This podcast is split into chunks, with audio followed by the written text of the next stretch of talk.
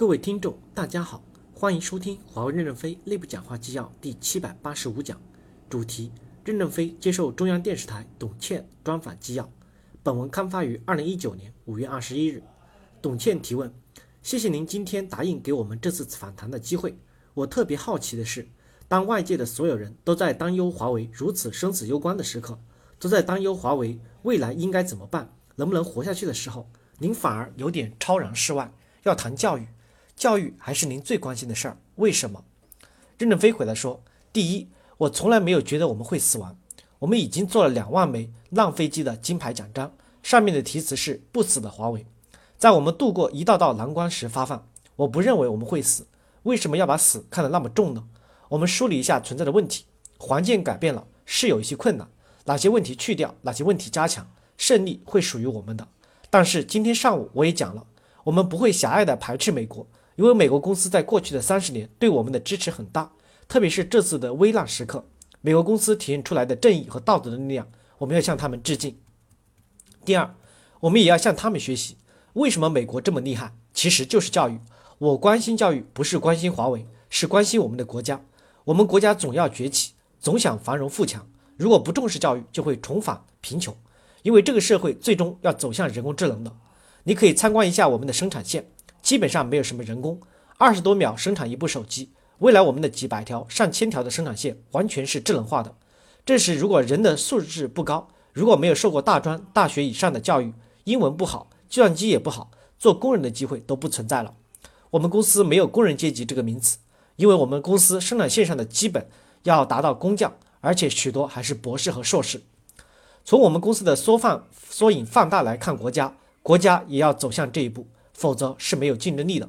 一个国家强大的基础是什么？有硬件基础，比如铁路、公路、交通设施、城市建设、自来水，各种环节的硬件设施。硬件设施是没有灵魂的，灵魂在于文化，在于哲学，在于教育、艺术，在于人的文化素质。只有这样，才能在硬基、硬质的基础上面形成一个软质的黑土地，才能种活各种庄稼。十二大胡耀邦提出要提高全民族的文化素质的时候，当时我也同样不理解。国家都快到了经济崩溃的边缘，怎么去考虑全民族的文化素质呢？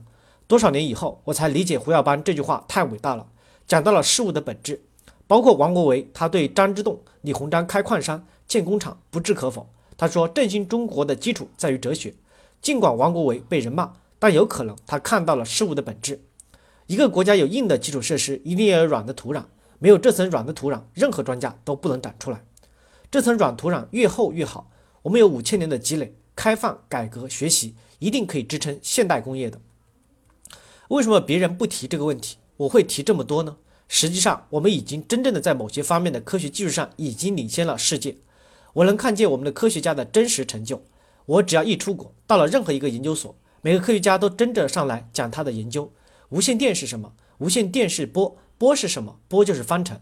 但是我听不懂，需要有技术的翻译，不是英文翻译。科学家把他长远的十年、二十年以后才能产生影响的这些研究，以及对未来社会产生的什么冲击，演示系统方程给我看，我知晓差距，讲出来大家共享。科学家走到这一步需要大量的积累，如果没有从一层一层的基础教育抓起，没有从农村的基础教育抓起，我们的国家就不可能在事业上竞争。现在我们国家是反制文化，反制文化是永远追不上这个世界的。现在的国家处于高成本的时期。部分的产业在往越南、泰国转移，他们的工业已经成规模气候了。他们现在产业要升级，升级的目标是什么？挖中国的公司，挖中国的外资企业。最近有一个很大的外资企业搬到越南去了。因此，要看到我们国家会出现一些新的危机，就是完全能走向人工智能的工业可能会重回西方，因为它不需要多少人工了，工会问题、罢工问题、高工资、高福利问题都不存在了，完全可以西回归西方。完全不能走向人工智能的产业，可能会到低成本的国家去。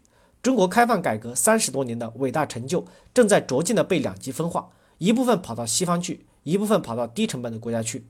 如果我们不能急追世界的进步，那我们的国家能振兴吗？不能振兴。